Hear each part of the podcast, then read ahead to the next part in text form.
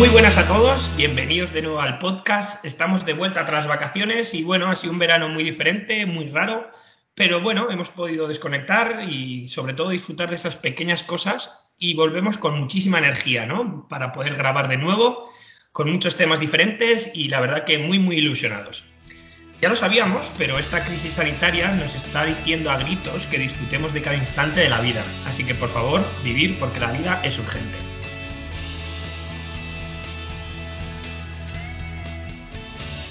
Bienvenidos al podcast Historias de Vida, donde cada viernes te contaremos diferentes historias que te emocionarán, con las que podrás conectar y esperamos te empoderarán y te inspirarán para superarte a lo largo de tu vida.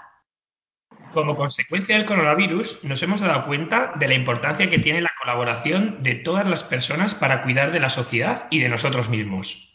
Además, hemos visto que la vida puede cambiar de un momento a otro y es muy importante vivir el momento y valorar lo que tenemos.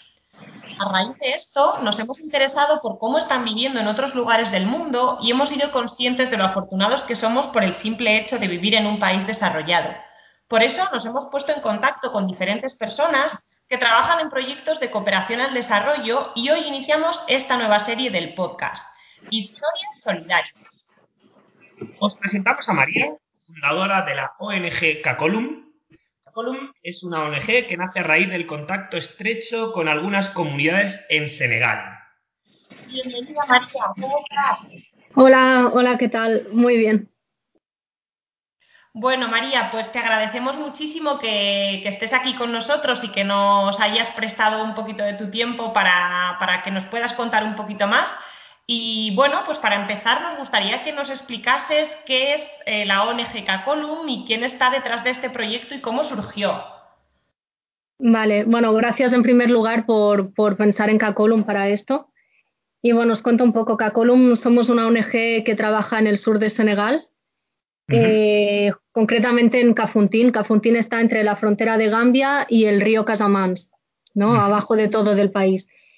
Y bueno, Cacolum surgió porque yo vivía aquí desde 2015, llevaba viniendo unos años y me interesé por el mundo de la cooperación y entonces decidí ver qué se podía hacer en el pueblo en el que vivía, ¿no? Y empecé a contactar con gente eh, que me iba contando, pues mira, hay un grupo de mujeres que tienen un huerto y que no tienen medios para realizarlo. Entonces yo lo que sabía hacer era redactar proyectos y bueno, creé como un pequeño equipo local y nos pusimos manos a la obra. Oye, y María, ¿tú eh, tenías algún tipo de formación en cooperación antes de, de, formar Cacolum o fuiste formándote un poco sobre la marcha? ¿Cómo lo hiciste? Yo estudié un máster en cooperación internacional y bueno, lo estudié realmente porque vivía aquí, ¿no? Y dije, ¿qué puedo hacer aquí eh, que me guste? ¿No? y que me dé y que me dé para poder quedarme en Senegal. entonces estudié cooperación y, y lleva, llevo unos años trabajando para, para, varias entidades catalanas como representante del país o como coordinadora, pero bueno, con el objetivo de que Cacolum crezca y que me pueda quedar aquí en, en el pueblo en el que tengo la casa. Pues esperemos que así sea y desde luego eh, tu trabajo estoy seguro que te va a hacer eh, ayudar y, por supuesto, quedarte allí disfrutando de, pues de, todo esto que estás haciendo. María, nos encanta el significado de la palabra cacolum y, bueno, ¿nos podrías contar cuál es su significado y por qué elegiste este nombre para el proyecto? Sí, cacolum, bueno, lo, lo elegí conjuntamente con la gente de aquí del pueblo, ¿no? Pensando a ver un poco la filosofía de cacolum y tal. Cacolum es una palabra yola, que es la lengua mayoritaria de aquí de la zona, y significa la pisada que dejamos cuando caminamos por la tierra. Qué bonito. Entonces es un poco el, lo, que intenta, lo que intentamos hacer desde Cacolum, ¿no? Dejar huella, quiere decir que los proyectos que hacemos no se acaben una vez se acaba la financiación o una vez se acaba nuestro trabajo, sino que la gente eh, se capacite para poder continuarlos. Claro. Y entonces eh, comenzaste el proyecto de, del huerto con, con las con las mujeres de allí y cómo está eh, ahora cómo estáis, cómo, cómo va todo el proceso. Pues del huerto este que empezamos es en un barrio de las afueras del pueblo Ajá. y el huerto sigue funcionando. Eh, ahora, por ejemplo, estamos llevando a cabo otro proyecto en el que hemos incluido a las mujeres de este huerto para reforzar un poco algunos aspectos ¿no? que igual pues, les falta para que el huerto sea 100% sostenible. Ajá. Y María, además de esto, eh, creo que tenéis diferentes tipos de, proyectos, ¿no? Colaboráis mucho con mujeres, también tenéis proyectos un poco más encaminados a la sostenibilidad, al medio ambiente. Cuéntanos un poquito estas vías de, actuación que tenéis. Sí, tenemos tres, tres vías principales de actuación. ¿no? La primera es, como habéis dicho, es la agricultura eh, que trabajamos con agrupaciones de mujeres creando huertos comunitarios o huertos que ya existen, pero que pues que igual no tienen dinero para acabar el pozo o no funcionan porque les faltan materiales.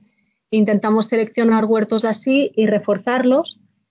Em, y luego damos también formaciones en permacultura, en agricultura sostenible, para que aprendan a utilizar pesticida natural, por ejemplo, dejen de utilizar el pesticida químico, Em, para que sepan hacer compost natural, para que puedan ahorrarse trabajo, ¿no? Al final, porque son métodos que te permiten minimizar después el trabajo.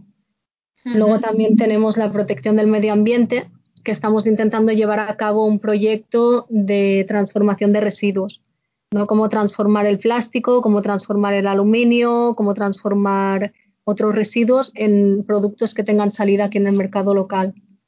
Qué interesante, para luego poder sacar un ingreso de, esos productos vendiéndolos o cuál es un poco el objetivo. Claro, la, idea es trabajar con agrupaciones locales, ¿no? capacitarlas en transformación y que ellas saquen, saquen ingresos de esto. Porque, porque bueno, el plástico está por todas partes, ¿no? Y aquí es, un, es realmente un problema. Claro. Y estás contando que, bueno, casi siempre estáis trabajando con asociaciones locales de mujeres. Cuéntanos un poquito em, qué papel tiene la mujer en Senegal y por qué habéis decidido trabajar con ellas. Sí, es, como nuestro tercer ámbito de actuación, ¿no? lo englobamos todo en promoción de los derechos de las mujeres. Y mm, bueno, porque para nosotros la mujer es como el motor de las comunidades rurales. Eh, tiene poco poder en la toma de decisión la mujer senegalesa, pero tiene mucha carga de trabajo en el hogar y al final tiene un papel, tiene un papel importante en el hogar, ¿no? Aunque los hombres de aquí no lo van a reconocer, son muchas veces las que llevan, las que llevan el mando del hogar. Y las que hacen que la escolaridad de los niños se pague, las que hacen que la comida esté en la mesa. Entonces creemos que es muy importante reforzar su papel en la comunidad y darles herramientas para, bueno, para descargarles un poco, ¿no? Para que las actividades que hacen, que la mayoría de veces son actividades informales como vender en una mesita en la calle y tal, para que den el máximo de beneficio posible para, bueno, para mejorar el bienestar de toda la familia. Qué importante. Cuéntanos un poco, María, ahora que nos estás hablando un poco, pues el, el, modelo de familia, ¿no? ¿Cómo es la cultura en Senegal? Yo me lo estoy imaginando un poco, pues como sería en España hace 50 años, ¿no? El hombre a lo mejor es el que tiene un papel, pues un poco más de padre de familia, que a lo mejor trabaja fuera de casa y la mujer es un poco más la que, como dices tú, no está en la sombra, pero a la vez está llevando a cabo un trabajo, es la que se encarga de, la crianza. Cuéntanos un poco cómo viven allí las familias en Senegal. Bueno, aquí tenemos, tenemos una mezcla de culturas bastante grande, ¿no? Hay, hay tres etnias que son bastante diferentes entre sí. Eh, nosotros trabajamos mucho con la etnia Yola, porque son los que viven en zonas así más rurales y tal, y la etnia Mandinga. Entonces, por ejemplo, los mandingas, eh, la mujer tiene un papel muy pequeñito ¿no? dentro de, la toma de decisiones y ahí el machismo es muy elevado. Eh, los yola, la mujer tiene un papel más fuerte dentro de la familia. Tiene más, bueno, tiene, tiene más carácter y puede mostrar más carácter. Y, y, bueno, y las familias con las que trabajamos son familias rurales con muchos hijos, la mayoría, eh, y la mayoría de familias, tanto el hombre como la mujer, trabajan en el campo. Entonces, lo que pasa es que el hombre es normalmente el que gestiona eh, los gastos, ¿no? O sea, la mujer trae dinero, pero el hombre es el que gestiona como el día a día del hogar. Pues qué interesante, ¿no? Que vosotras estéis intentando pues generar ahí un poco un clima más de, empoderamiento, ¿no? A, a, la mujer y como tú decías, pues darles herramientas para que lo que tú haces con ellas no quede en un proyecto aislado, sino que luego tenga un impacto ¿no? a, largo plazo, que yo creo que eso es muy importante. Mm. Sí, relacionado con esto hemos hecho hace poco un proyecto de, em, de salud sexual y de, lucha contra la violencia de género aquí en Cafuntín, hablando sobre embarazo precoz, hablando sobre matrimonio forzado y tal. Y, la idea era formar a, jóvenes de las asociaciones, ¿no? A, aprender a identificar estas violencias y a y hacer como acciones para combatirlas. Entonces hicimos teatro en la calle y hemos visto que la respuesta es muy buena. Entonces, bueno, creo que, el, que está muy globalizado ¿no? esto de la violencia y es importante que los jóvenes mm, hagan algo para cambiarlo.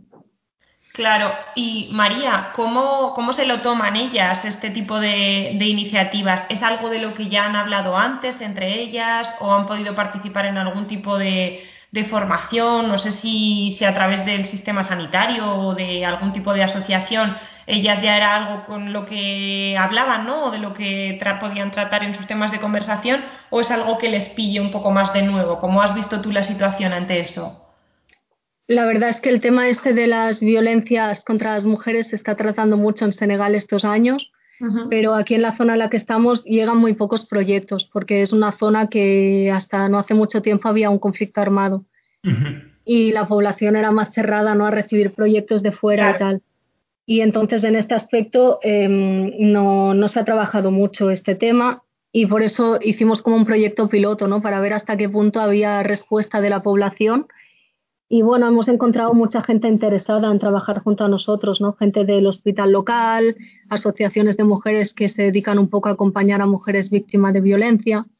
Y entonces creo que es, que es un bueno, son, es un buen camino a seguir para Cacolum.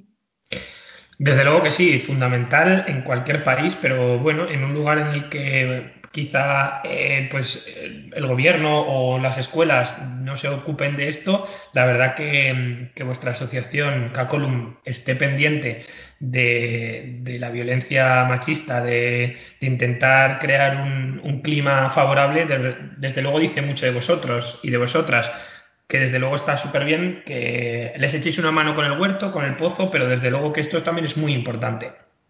Hmm. Sí, sí, bueno, yo creo que también nos ha ayudado, ¿no? El, trabajar siempre con asociaciones de mujeres. Cuando presentas un tema que, es nuevo, pues si ya tienen confianza en ti porque han visto que el huerto funciona, que las cosas han ido como tú les habías dicho que, ¿no? que, irían, pues están más abiertos ¿no? a escuchar temas nuevos. Y lo que hacemos siempre es intentar implicar a gente de aquí para que ellos tomen la palabra, ¿sabes? Yo no quiero ser bueno, la típica Tubab, ¿no? que es blanca en, en Wolof, que llega aquí y dice a la gente cómo tiene que hacer las cosas. Entonces, lo que hacemos en Cacolum es buscar a gente de aquí que, que tenga iniciativas o que estén ya desarrollando alguna actividad en este sentido y ver cómo les podemos acompañar y ver cómo pueden participar en el proyecto. Estamos aprendiendo mucho de, de, todos, de todas vosotras y de vosotros que estáis eh, organizando ONGs y una de las claves que hemos aprendido es que efectivamente eh, lo más importante es que la población local se involucre en los proyectos, si no, no tiene ningún sentido. Y es justo lo que nos estás contando, ¿verdad? Sí, sí, sí. Sí, porque si no, no, los proyectos una vez los acabas, pues mm, están pensados como desde Europa, ¿no? Por ah. europeos y, entonces llegan aquí, para la gente de aquí no tienen realmente un sentido y después cuando la financiación se acaba, el proyecto se acaba y ves proyectos que han costado una pasta que quedan abandonados. Es porque no hay esto detrás, no, no están pensados por gente de aquí. Claro. Claro, sí, porque de hecho yo quizás sí que tenía una idea un poco errónea, ¿no? De eso, de que parece que, que las personas que trabajáis en, en ONGs vais a un país y a lo mejor es posible que vayáis eh, acompañados de, voluntarios, que como tú bien dices, se realiza un proyecto y cuando el proyecto termina, toda la gente se marcha de nuevo a Europa y qué queda, ¿no? Entonces, por eso nos parece muy interesante lo que nos cuentas de, involucrar y sobre todo de dar, de dar herramientas a la población local para que luego esos proyectos puedan, puedan continuar y tengan una, una larga duración. Sí, sí, sí. Yo creo que tendría que ser así en todos, en todos los proyectos de cooperación. Claro. Pues sí, la verdad que, mm, que sí. Oye, una pregunta, porque eh, para poder financiaros, ¿vosotros cómo lo realizáis? Eh, ¿Realizáis actividades en España? Eh, ¿Lo conseguís desde allí? ¿cómo, ¿Cómo lo hacéis? Em, pues bueno, vamos, vamos presentando los proyectos a fundaciones eh, solicitamos subvenciones públicas también y luego tenemos aportaciones de socios o aportaciones puntuales de gente pues que igual viene aquí a Cafuntín y ve el proyecto y, lo que le transmite le gusta, ¿no? Y decide pues hacer una aportación. Qué bueno. Y si, por ejemplo, está escuchando gente y, le parece interesante, se mete en vuestro Instagram, en vuestra página web y, le gustaría participar y ser voluntario, ¿cómo podría hacerlo? Pues en la web tenemos la opción de hacerse socio, no hay diferentes cuotas, eh, también se puede hacer una donación puntual. Y luego tenemos dos cosas, que es una es Teaming, no sé si conocéis la plataforma Teaming. No, cuéntanos, ¿en qué consiste? Es, una plataforma en la que estamos inscritos, que tú puedes donar un euro al mes al proyecto que tú elijas y al final del año puedes desgravar esos 12 euros, ¿no? Y entonces el dinero va directamente a Cacolum. Eh, es una cantidad muy pequeñita, pero para nosotros es importante porque si un montón de gente dona un euro, esto nos permite pues cubrir gastos aquí de material para las formaciones, pagar a los formadores, pagar salarios locales. Entonces es, yo creo que es importante, porque a veces cuesta no dar 25 euros al mes, pues la gente que no puede dar 25 o que no quiere dar 25 puede dar un euro y para nosotros es igual de valioso. Claro que sí, desde luego que sí. Si todos diéramos un euro, ¿verdad? Conseguiríamos ayudar mucho. Y luego hay una tercera cosa que es Wapsi, que es otra plataforma con la que si haces una compra online en, creo que hay más de 200 tiendas inscritas. Entonces, por ejemplo, está Vueling, está Iberia, está la Casa del Libro, hay un montón de tiendas diferentes que comprando allí una parte del dinero sin que a ti te cueste más va para Cacolo. Bueno, muy interesante. Luego te pediremos, María, que nos mandes por escrito estas plataformas para que nosotros también lo podamos dejar en el podcast escrito y, si a alguien le interesa o está dispuesto a hacer este tipo de donaciones, pues bienvenido sea. Vale, la última es mm, si alguien quiere venir a Senegal cuando esto del, coronavirus se calme un poco y podamos volver a viajar tranquilamente, es que mm, tenemos otro proyecto paralelo, esta vez es un proyecto familiar, yo con mi marido, hemos creado un alojamiento aquí en Senegal y entonces una parte de los beneficios de la estancia de la gente que se aloja aquí va para Cacolum. Qué bueno, o sea que además de estar haciendo un turismo diferente, estás colaborando con una ONG que hace cosas chulísimas. Sí, y te damos la oportunidad de visitar los proyectos o de conocer más sobre ellos. Qué bien. Y cuando todo esto pase, que esperemos que sea pronto, ¿Lo organizáis por semanas, 15 días? ¿Cómo es eh, el plan de, viaje? Es, libre, o sea, cada uno puede venir a hacer su ruta, nosotros te podemos ayudar a organizarla, pero, pero no hay un plan de, estancia, puedes quedarte las noches que quieras. Ajá, ¿y qué, qué, podría ver esa familia o qué nos ofrece Senegal que, que pudiéramos disfrutar? Bueno, yo creo que hay, hay un montón de cosas a visitar en Senegal y es un país que ofrece un montón de cosas porque es muy diferente el norte del sur, por ejemplo, ¿no? Ves, hay mucho contraste. El norte es muy seco, el sur es muy verde, ya entras casi en África tropical.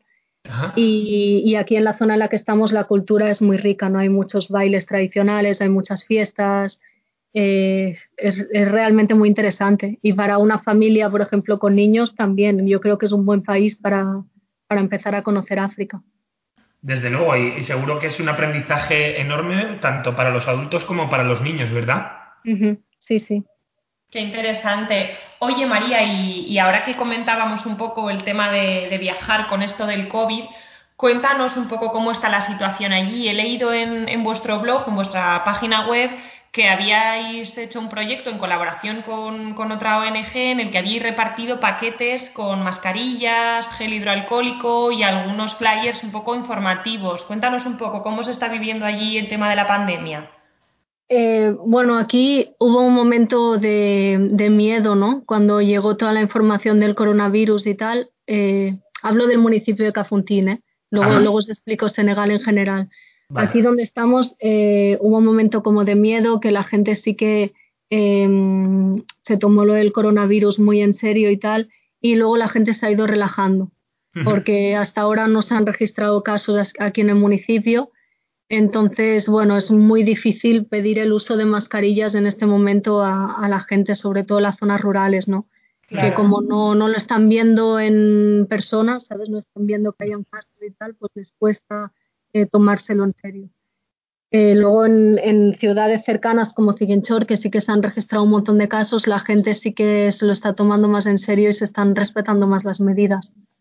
Nosotros aquí dimos las mascarillas porque fue una imposición del gobierno y era obligatorio, ¿no? Entonces, claro, para una familia que tiene eh, cinco hijos y son el padre y la madre y dos mujeres más y tal, comprar mascarillas para todos es un gasto extra. Entonces, bueno, hicimos lo de las mascarillas pues para intentar colaborar en la medida de lo posible en, esto, ¿no? Claro, desde luego. Y hablando también sobre el COVID, eh, ¿cómo está el tema de las escuelas, de las universidades allí? ¿Cómo están abiertas, están cerradas? Las escuelas abrieron hace un mes, si no me equivoco, estaban cerradas. Nosotros tuvimos que parar un proyecto en el mes de marzo por el COVID y luego lo, reestructuramos y tal porque era un proyecto que implicaba las escuelas y era el proyecto este de, teatro que os he dicho para la violencia de género. Pues lo reformulamos, bueno, lo cambiamos y tal y lo hicimos al final online con la tele local. pero las escuelas abrieron hace un mes solo para los exámenes, porque ahora están en épocas de exámenes. Ajá. Y entonces, bueno, eh, han tomado medidas como pues no se aceptan más de tantos alumnos por aula, las mm, sillas tienen que tener una distancia. Se han abierto solo las de secundaria, pero igualmente es muy difícil de, gestionar, ¿no? Porque, bueno, al final son adolescentes y entonces las normas, pues, mm, entonces, bueno, eh, están abiertas y aquí en Cafuntín no ha supuesto ningún caso, ningún caso de coronavirus que sepamos pero, pero bueno, creo que, es difícil, ¿no? Gestionar pues una escuela con niños en este contexto. sí, desde luego eso va a ser difícil en España, en Senegal y yo creo que, en cualquier sitio. Pero, por ejemplo, María, eh, ya sabes que en España pues se está apostando mucho por el tema digital y por el online. Allí nos, nos dices que, que habéis hecho algún proyecto con la televisión local. ¿Tienen acceso las familias allí a, ordenadores, a Internet? ¿Se contempla la posibilidad de, realizar algún tipo de, acción a través de Internet? Eh, bueno, este proyecto está pensado para los jóvenes, ¿no? Que son los que usan las, bueno, plataformas como Facebook o, y entonces está pensado para ellos porque la televisión local es online. Está hecha por jóvenes y está pensada para los jóvenes, ¿no? Entonces, bueno, utilizamos esta herramienta porque no podíamos seguir el proyecto y vimos que era una manera de llegar a ellos fácilmente. Eh, el gobierno de Senegal, cuando empezó el coronavirus, eh, sí que hizo algún, algún tema de clases online, ¿no? Pero claro, mm, yo no sé en Dakar si eso funcionó, pero aquí realmente es, es una chorrada, porque las familias no tienen luz en su casa. No, tienen, no tienen ordenadores, entonces si yo creo que ahí en España ya cuesta que una familia, por ejemplo, con tres hijos pueda estar los tres con un ordenador cada uno siguiendo las clases y tal, aquí es imposible. Claro. Así es, desde luego aquí es complicado, pues allí debe ser, pues eso, imposible. Pues de verdad que nos ha parecido muy interesante, hemos aprendido eh, mm, todo el esfuerzo que, estáis haciendo y la importancia que, que, lleva todas estas ONGs, ¿verdad? Gracias a vosotros, pues eh, la población local creo que puede vivir un poquito mejor y vosotros también seguro que estáis aprendiendo día a día de, la población de allí. Sí, bueno, yo aquí estoy muy contenta de vivir aquí y, la cosa es esta, ¿no? Algo que sé hacer, pues poder hacerlo de la manera que me gusta. Pues, Entonces estoy muy agradecida de haber encontrado gente local que me acompaña en esto. Claro, y seguro que ellos contigo también. María, eh, muchas gracias y espero que a nuestros oyentes les guste, se interesen por, por Cacolum, que, lo buceen en la web y que bueno, se pongan en contacto contigo si quieren hacer ese, ese viaje en familia, porque estoy seguro que, que puede ser muy interesante. Incluso yo se lo voy a proponer a Alba en cuanto colguemos. vale, estaremos encantados de veros por aquí. Oye, quién sabe, nunca, nunca se sabe dónde, dónde te puede llevar el destino. María, lo dicho, muchas gracias. No sé si quieres comentarnos alguna cosilla más que, nos hayamos podido dejar o, bueno, cualquier cosa, bienvenida. Vale, no, una cosa que me he dejado yo es que he dicho varias formas de colaborar, pero cualquier idea que alguien tenga de cómo puede ayudarnos y tal es bienvenida. Nos puede escribir un email y estamos abiertos a recibir propuestas. Genial, muy bien. Pues bueno, muchísimas gracias María por, todo el trabajo que hacéis y, por dejarnos este ratito donde poder compartir tu experiencia y, todo el trabajo que estás haciendo con, con Cacolum. Muchas gracias. Muchas gracias a vosotros. Un abrazo María. Adiós un abrazo.